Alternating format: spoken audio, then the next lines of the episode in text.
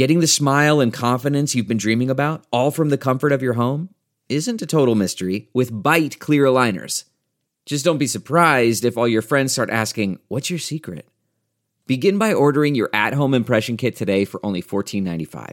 Byte clear aligners are doctor directed and delivered to your door. Treatment costs thousands less than braces, plus, they offer flexible financing, accept eligible insurance, and you can pay with your HSA FSA. Get 80% off your impression kit when you use code WONDERY at Byte.com. That's B-Y-T-E dot com. Start your confidence journey today with Byte. Delve into the shadows of the mind with Sleeping Dogs, a gripping murder mystery starring Academy Award winner Russell Crowe. Now available on digital. Crowe portrays an ex homicide detective unraveling a brutal murder he can't recall. Uncovering secrets from his past, he learns a chilling truth. It's best to let sleeping dogs lie. Visit sleepingdogsmovie.com slash Wondery to watch Sleeping Dogs, now on digital. That's sleepingdogsmovie.com slash Wondery. CarMax is putting peace of mind back in car shopping by putting you in the driver's seat to find a ride that's right for you. Because at CarMax, we believe you shouldn't just settle for a car. You should love your car. That's why every car we sell is CarMax certified quality so you can be sure with upfront pricing that's the same for every customer. So don't settle. Find love at first drive and start shopping now at CarMax.com. CarMax, the way car buying should be. Tired of the late night shows that do nothing but political jokes? Then check out Man of the People with Pat Tomasulo, a different kind of comedy show. Stream it to any device Saturday nights at 11 East, 10 Central at WGNTV.com slash live. You can also find Man of the People on YouTube at Man of the People TV. From the Jill Schwartz Memorial Library here in the wilds of Connecticut, this is Obscure, the podcast in which I read Jude the Obscure out loud and comment on it as I go. I'm your host, Michael Ian Black. I'm your reader. I'm your friend. I'm your colleague. I'm your fellow traveler through this fictional county, Wessex, that Thomas Hardy has created from nothing. And when last we left Jude, he had penned some letters to the heads of colleges there in Christminster, the fictional seat of learning in Wessex. And he basically uh, was looking for quote unquote advice from these deans. But that's not what he was looking for. He was looking for somebody to rescue him from obscurity. And perhaps Jude has gone as far as he can to rescue himself and so felt a desperate yearning to reach out his hand and hope that somebody would hoist him up. But if you recall last episode, it befouled my mood that he had done this thing because he didn't do it in a forthright manner. And now I'm getting annoyed all over talking about it. He cast the letters in terms of uh, seeking advice the way you would Dear Abby but unlike Dear Abby, he was kind of secretly hoping that they would give him a boatload of money. And I really don't understand why he can't afford them. I mean, he is a working stonemason. I don't know what college what college costs there in Christminster, but it seems to me he can at the very least take a class or two. I don't know. So he's written these letters and we have yet to hear a reply from anybody. The last thing that happened is he was kind of kicking himself in the in the in the tuchus there, and he was saying, "Oh, why did I do that? Why did I do that? I shouldn't have done that." But of course, you did do it. It's that thing. It's that it's that sort of uh, pseudo self recrimination. I hate to be that guy, kind of self recrimination. Well, then don't be that guy. I hate to be that guy, but do you have a couple bucks? I hate to be that guy, but can I bum a cigarette? Well, don't be that guy or be that guy. So he'd be he's he's beating himself up and he's saying he's saying oh, really maybe I'm a, a, man of bad character. After all like who who else would like go up to a stranger in the street and demand something? And this put me in the mind of I have had very few interactions with these people uh, less than a handful. But when TMZ or their emissaries approach somebody on the street and ask them some random ass question about some random ass thing. That also really pisses me off. I think it's harassment.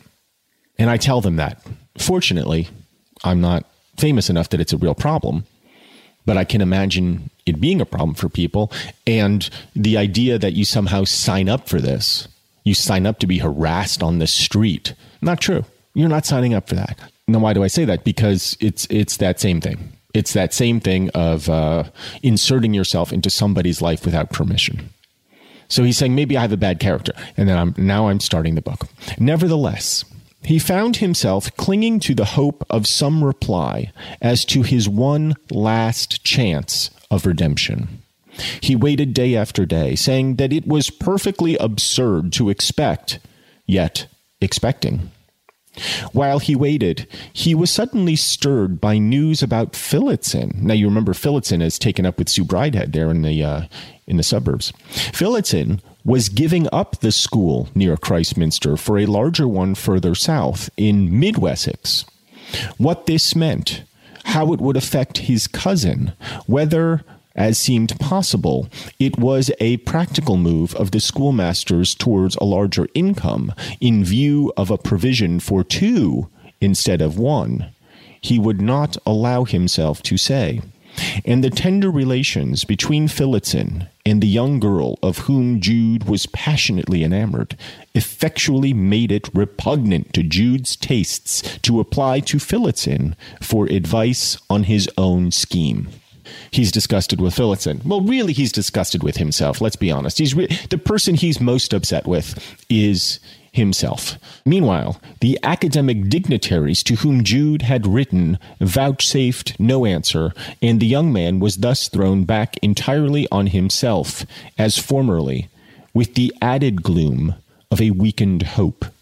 By indirect inquiries, he soon perceived clearly what he had long uneasily suspected that to qualify himself for certain open scholarships and exhibitions was the only brilliant course.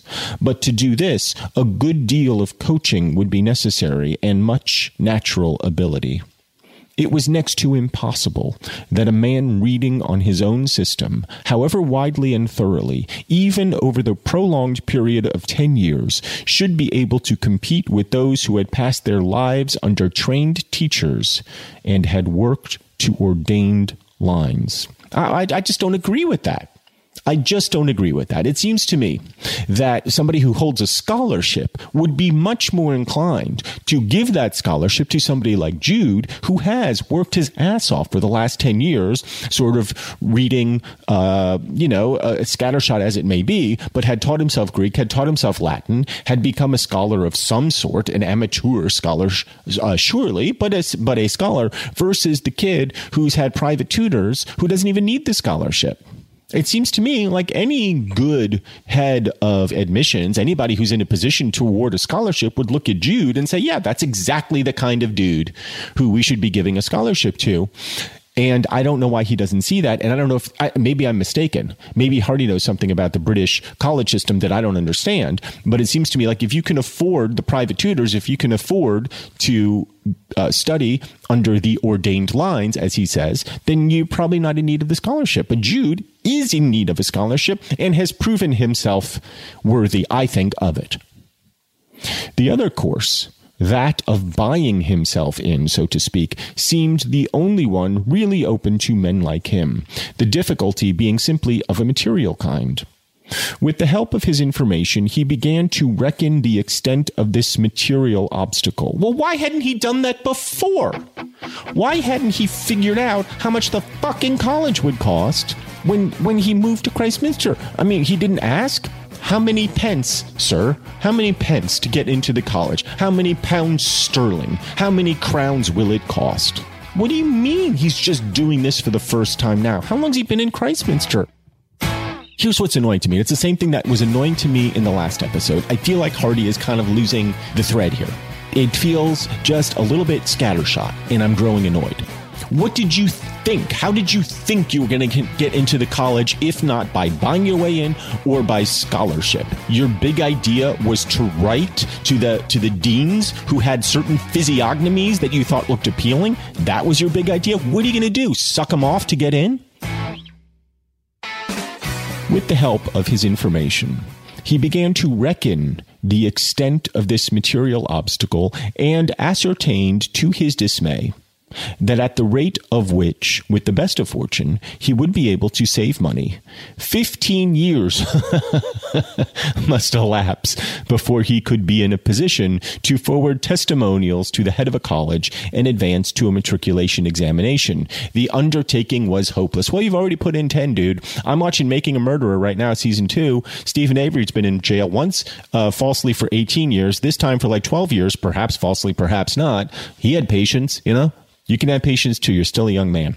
He saw what a curious and cunning glamour the neighborhood of the place had exercised over him. To get there and live there, to move among the churches and halls and become imbued with the genius loci. Uh, I guess that means the, the sort of innate genius of the place. That's a pure guess on my part. Had seemed to his dreaming youth as the spot shaped its charms to him from its halo on the horizon, the obvious and ideal thing to do. Let me only get there, he said, with the fatuousness of Crusoe over his big boat. Oh, God, what is that a reference to? Crusoe and his big boat. Who's Crusoe? It doesn't mean Robinson Crusoe, surely. I don't think that book had been written yet. I'm looking it up. hate looking shit up. All right. Well, there is a footnote in here, so let me see if I can skip to the footnote. Let me see if I can even find that footnote. Oh, well, how do you like that? It is William. Uh, it is, uh, yeah, Defoe, not Willem Dafoe. The other Defoe, the guy who wrote Robinson Crusoe. Uh, in Defoe's Robinson Crusoe, the hero, alone as Jude felt himself to be, built a boat which turned out to be too big for him to move to the water. And then there's a quote from the book This grieved me heartily, and now I saw, though too late, the folly of beginning a work before we count the cost. So I'm the idiot who has been reading 166 pages of Thomas Hardy and ignoring the little footnotes that they have there, which explains everything in the back of the book. Well, now I know, and uh, I deserve a break for that like like a metaphorical break, like oh, give him a break, and also I'm just going to take a break.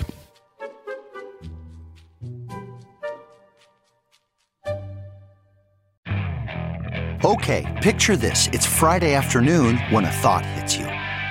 I can spend another weekend doing the same old whatever, or I can hop into my all-new Hyundai Santa Fe and hit the road. With available H-track all-wheel drive and three-row seating, my whole family can head deep into the wild Conquer the weekend in the all-new Hyundai Santa Fe. Visit HyundaiUSA.com or call 562 for more details. Hyundai, there's joy in every journey. Okay, picture this. It's Friday afternoon when a thought hits you. I can spend another weekend doing the same old whatever, or I can hop into my all-new Hyundai Santa Fe and hit the road. With available H-track all-wheel drive and three-row seating, my whole family can head deep into the wild. Conquer the weekend in the all-new Hyundai Santa Fe. Visit HyundaiUSA.com or call 562 for more details. Hyundai, there's joy in every journey. Okay, picture this. It's Friday afternoon when a thought hits you. I can spend another weekend doing the same old whatever, or I can hop into my all-new Hyundai Santa Fe and hit the road. With available H-Track all-wheel drive and three-row seating, my whole family can head deep into the wild. Conquer the weekend in the all-new Hyundai Santa Fe. Visit HyundaiUSA.com or call 562 for more details. Hyundai, there's joy in every journey. Back on Obscure, I've been doing some heavy research uh, on my own book here in the Jill Schwartz Memorial Library, and I am ready to go on. Uh, so let me only get there, he had said, with the fatuousness of Caruso over his big boat, and the rest is but a matter of time and energy. It would have been far better for him in every way if he had never come within sight and sound of the delusive precincts, had gone to some busy commercial town with the sole object of making money by his wits, and thence surveyed his plan in true perspective. Well, all that was clear to him amounted to this that the whole scheme had burst up like an iridescent soap bubble under the touch of a reasoned inquiry. He looked back at himself along the vista of his past years, and his thought was akin to Heine's, H E I N E apostrophe S. And then here's the quote. Above the youth's inspired and flashing eyes, I see the motley, mocking fool's cap rise. Now, you may be asking me to explain that. And to which I say, well, how could I possibly do that? Well, there's another note there 22. 22. The lines from Heine are from Gotterdammerung in Die Heimkehr. Heimkehr. The poet is characteristically explaining how he sees through everything. So Jude is once again bemoaning his fate. Wah, wah, wah. I spent 10 years studying just to come to Christminster and to not get into college. And what am I doing here? Now, the other thing that he could do, which he just alluded to, he's, is he could go to some other city, some cheaper city, make some bucks, save up, come back. It wouldn't take 15 years. It might take, you know, less time. But he's not going to do that. He's just, I woke up today. I just got back from my trip. I, I've been gone for two weeks. You knew I was in Atlanta. I also traveled to uh, Austin, Texas, Houston, Texas, St. Louis, Missouri, and Madison, Wisconsin.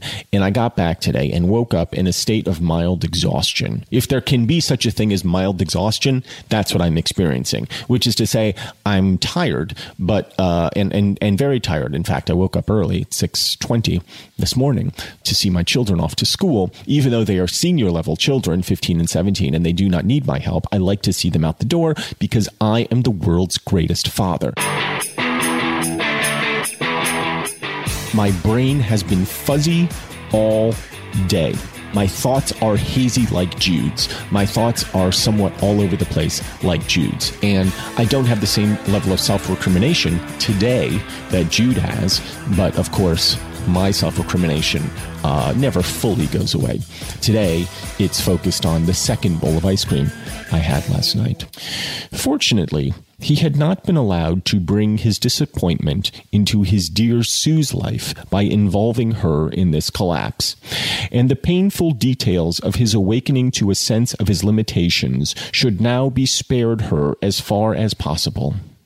After all, she had only known a little part of the miserable struggle in which he had been engaged, thus unequipped, poor, and unforeseeing. He always remembered the appearance of the afternoon on which he awoke from his dream. Not quite knowing what to do with himself, he went up to an octagonal cham- chamber in the lantern of a singularly built theater that was set amidst this quaint and singular city.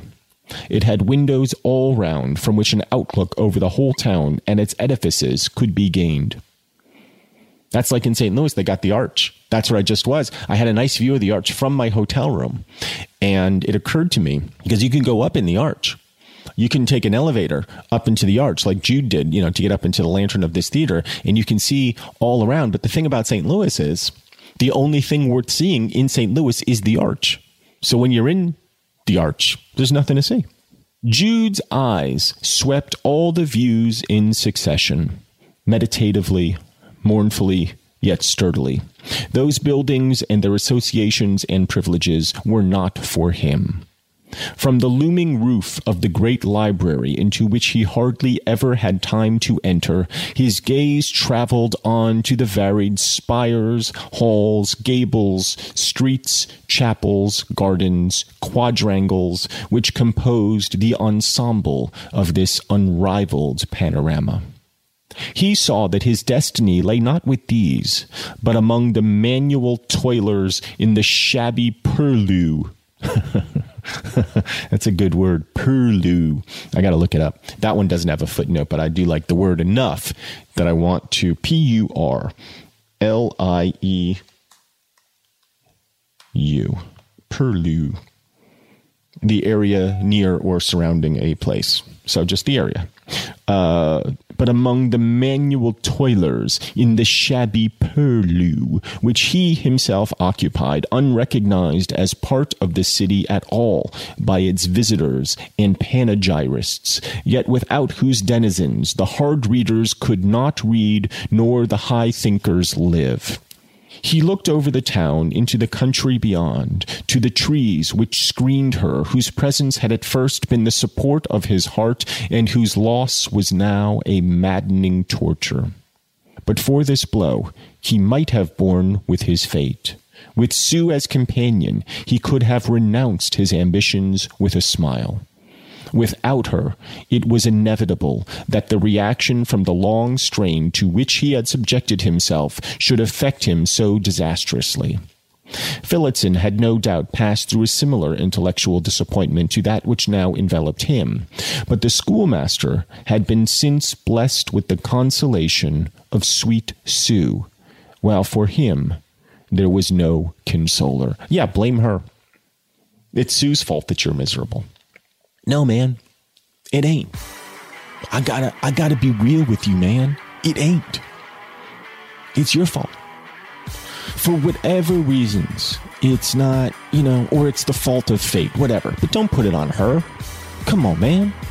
You gotta do better than that. Don't blame the lady. Point your finger at yourself, my man.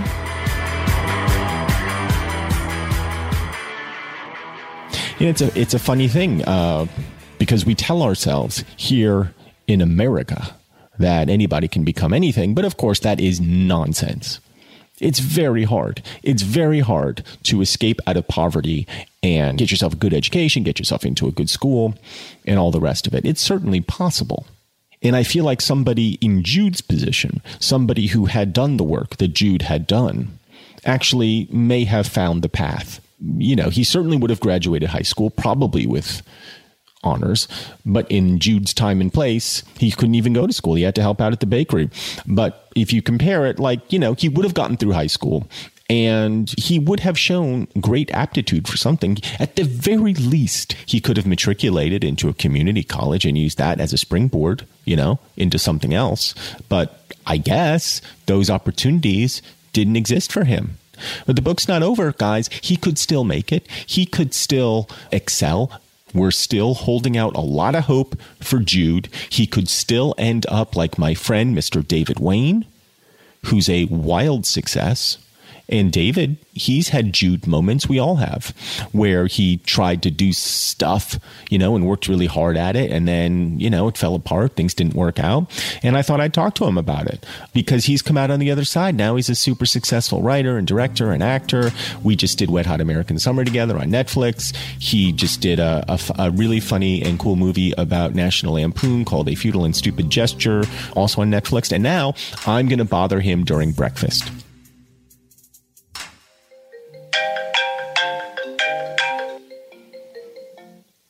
Hi, David. Hello. How are you? I'm good. How are you? I'm good. What are you doing? Making brekkie? Uh, making breakfast. I'm just putting some sausages on my kids' plates. Here we go. We're going to be ready. Fabulous. Uh, there you go, little kids. I names.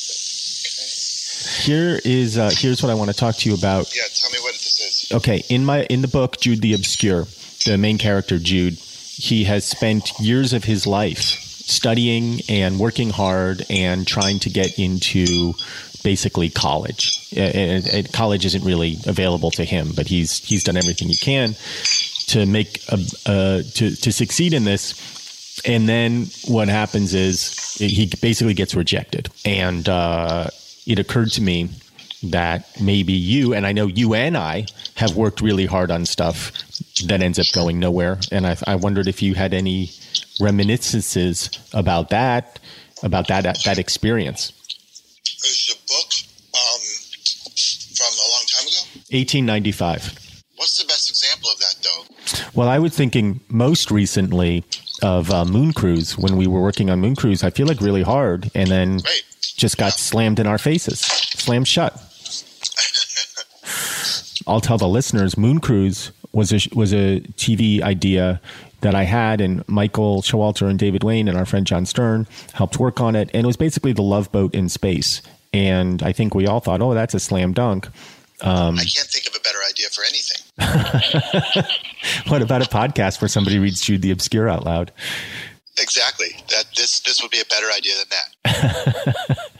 and uh, uh, you know, we worked really hard on it, and and I will say that I took a lot of the blame for it not going well because because I think everybody agreed that I didn't do a good job on my part, although I tried really hard. But you you worked to the best of your skill level. That's right, which was not, I guess, high enough. Yeah, but you can't. No one can be blamed for their own lack of inborn talent.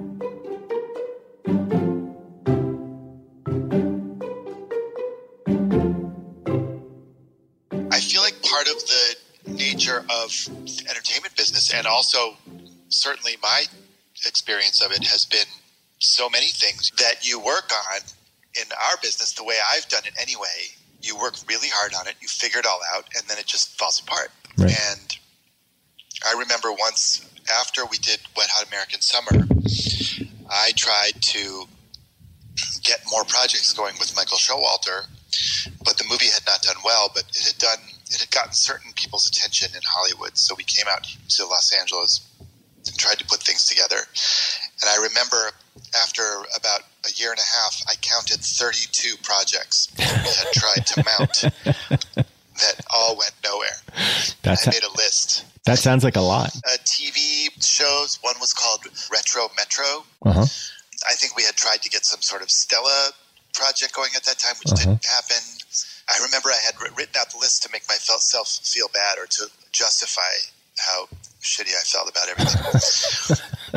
um, I think, oh, we had written a movie called The Raging Watsons about multiple parties happening in the same house. I mean, they were. Some of them were good ideas. I mean, one of them was They Came Together, which um, then came back to life 10 years later. Yeah, and ended up getting made.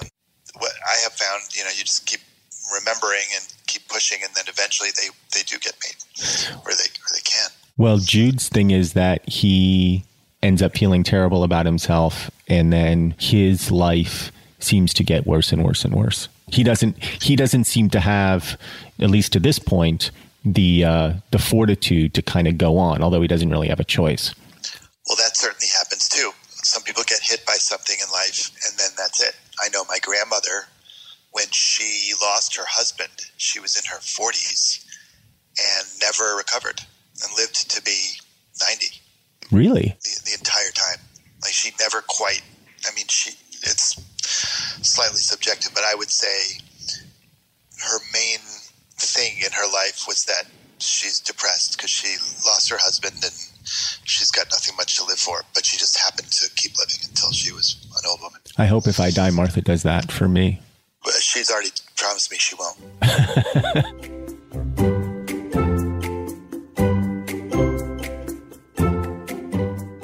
I also feel like, though, one of the things I've learned doing what I do is that it so goes with the territory that I don't get too worked up when something falls apart. But that must have taken you years to learn.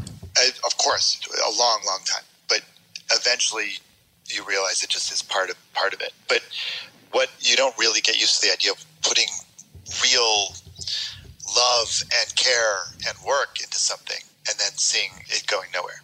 Yeah. And so, and and the whole nature of the way that t- television pilots are made in general is if they if they get made, most of the time, that means you get together a hundred people and you spend many many months or a year and millions of dollars often to create this movie, which is the first episode of a TV show, and it's like a whole chunk of your life and your creative soul goes into it and most of the time it doesn't go anywhere.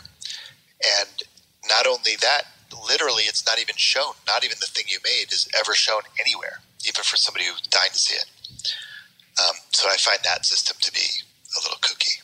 But that's that is actually why I think we've both done a lot of things that are more like web series than I did, as you do, social media, things that you know no one's going to stop you. I think that's what keeps an artist alive is the ability to do certain things that no one has to give you permission for. Yeah. But then you got to pay for that chicken sage sausage. Oh God, it's so good. All right. Well, David, I mean, I promised you a short interview. This is a short interview. It's all I need. I, I hope I have given uh, the listeners a little bit of insight into Jack Reacher. Is that what you said the name of the book is? That's right. Talk to you later. Bye. Bye. David Wain, guys, and we're going to read more of Jack Reacher after this word from our sponsors.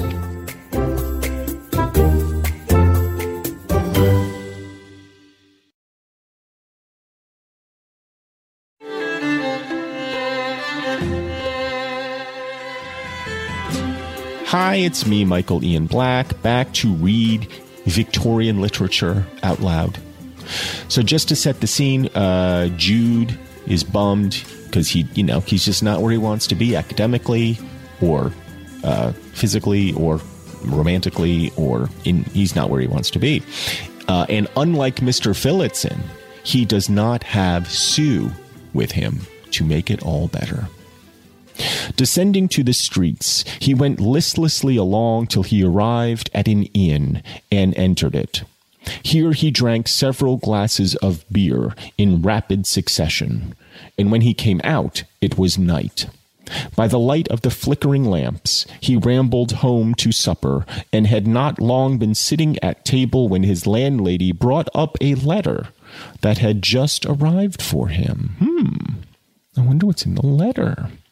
She laid it down as if impressed with a sense of its possible importance. And on looking at it, Jude perceived that it bore the embossed stamp of one of the colleges whose heads he had addressed. One! At last! cried Jude. Somebody had written back. One of these physiognomically appealing gentleman had written back at last. Now, at his moment of greatest despair, we see a sliver of hope. What does it say? The communication was brief and not exactly what he had expected, though it really was from the master in person. It ran thus Biblioll College. Sir, I have read your letter with interest, and judging from your description of yourself as a working man, I venture to think that you will have a much better chance of success in life. Here it comes by remaining in your own sphere and sticking to your trade than by adopting any other course. That, therefore, is what I advise you to do. Yours faithfully, T. Tetuphenay.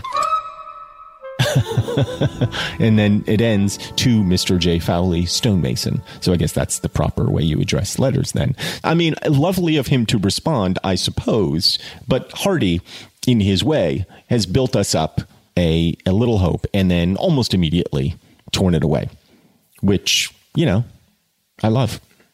This terribly sensible advice exasperated Jude. he had known all that before. He knew it was true, yet it seemed a hard slap after 10 years of labor. And its effect upon him just now was to make him rise recklessly from the table, and instead of reading as usual, to go downstairs and into the street. He stood at a bar and tossed off two or three glasses, then unconsciously sauntered along till he came to a spot called the Four Ways in the middle of the city, gazing abstractedly at the groups of people like one in a trance, till, coming to himself, he began talking to the policeman fixed there. That officer yawned stretched out his elbows, elevated himself an inch and a half on the balls of his toes, smiled, and looking humorously at Jude, said, You've had a wet, young man. No, I've only begun, he replied cynically. Whatever his wetness, his brains were dry enough. And if you remember from the last episode, brains! There, in the city of the walking dead, brains! So he has dry enough brains that need are in need of some further wetting. He only heard in part the policeman's further remarks, having fallen into thought on what struggling people like himself had stood at that crossway, whom nobody ever thought of now. It had more history than the oldest college in the city. I think I think that's a typo. I think that I think I have found a typo. I think it's supposed to say it had more history than the oldest college in the city, but it says that. Look at me finding a typo in Thomas Hardy. Look at me.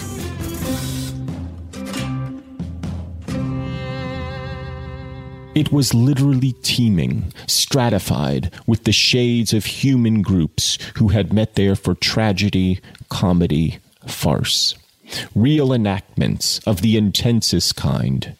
At Four Ways, men had stood and talked of Napoleon, the loss of America, the execution of King Charles, the burning of the martyrs, the Crusades, the Norman conquest, possibly of the arrival of Caesar. Here the two sexes had met for loving, hating, coupling, parting, had waited, had suffered for each other, had triumphed over each other, cursed each other in jealousy, blessed each other in forgiveness. He began to see that the town life was a book of humanity infinitely more palpitating, varied, and compendious than the gown life. These struggling men and women before him were the reality of Christminster, though they knew little of Christ or Minster. That was one of the humors of things. The floating population of students and teachers who did not who did know both in a way were not Christminster in a local sense at all. He looked at his watch, and in pursuit of this idea, he went on till he came to a public hall where a promenade concert was in progress. Jude entered and found the room full of shop youths and girls, soldiers, apprentices, boys of eleven smoking cigarettes, and light women of the more respectable and amateur class. He had tapped the real Christminster life. A band was playing, and the crowd walked about and jostled each other, each other, and every now and then a man got upon a platform and sang a comic song. The spirit of Sue seemed to hover round him and prevent his flirting and drinking with the frolicsome girls who made advances, wistful to gain a little joy. At ten o'clock, he came away, choosing a circuitous route homeward to pass the gates of the college whose head had just sent him the note.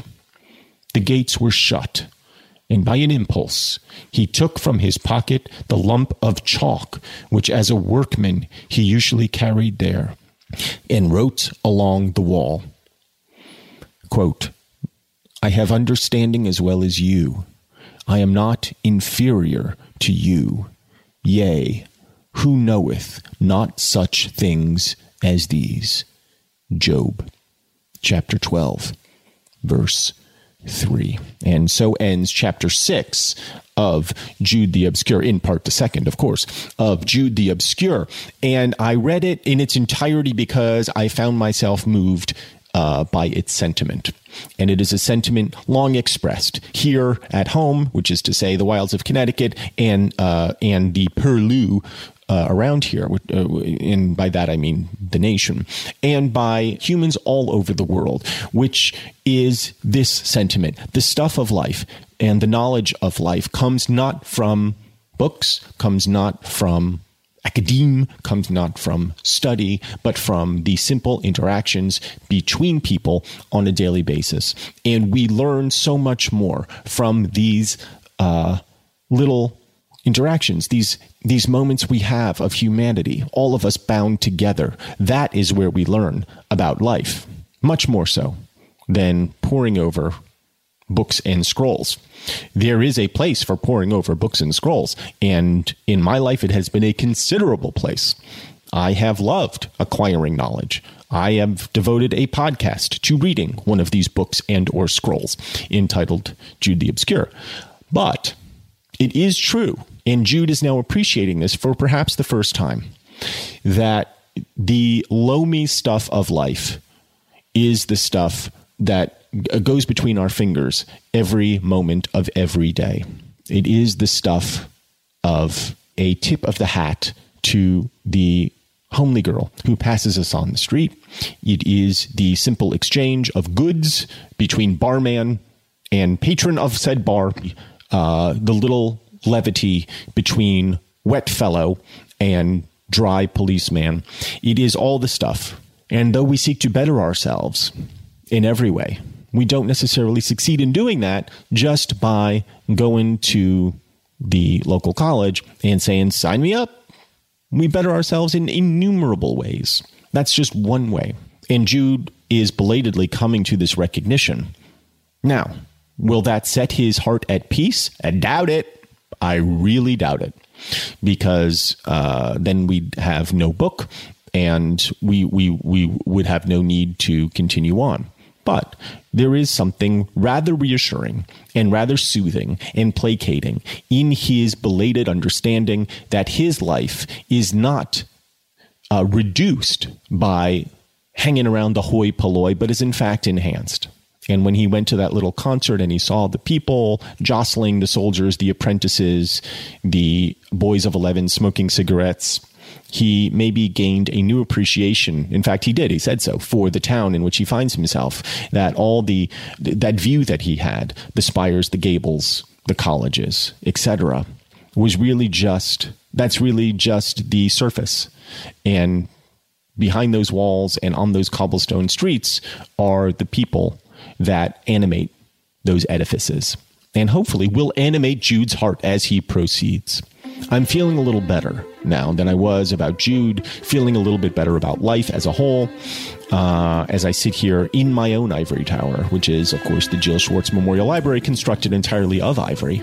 My thoughts are turning to the more mundane aspects of my life, the dinner that I will make for my family, perhaps going to the post office and saying a fine how do you do to the lady who works behind the counter and I would encourage all of you, dear listeners, to go out into your world and do all the regular stuff. It is what you do, it's what we all do every day of our lives. And it's a good thing, I would say. We're left with something a little bit more resonant than I, I feel like we were left with last episode. We're, we're left with something a little deeper, a little richer. And uh, I, I would say that's a good thing. Will Jude find contentedness in this new attitude? Will he uh, find happiness forevermore? Will he find some new love with which to share this keen insight into the nature of humanity? Again, I doubt it, but we'll find out next time on another scintillating episode of Obscure. Until then, I wish you adieu.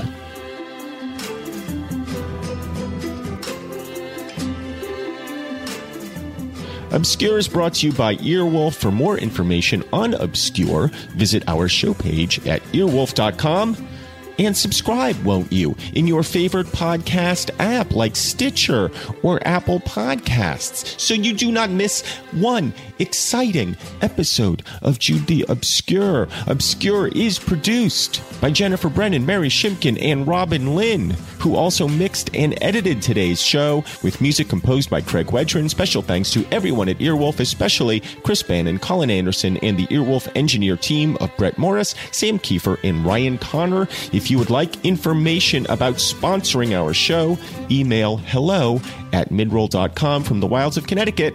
I'm Michael Ian Black.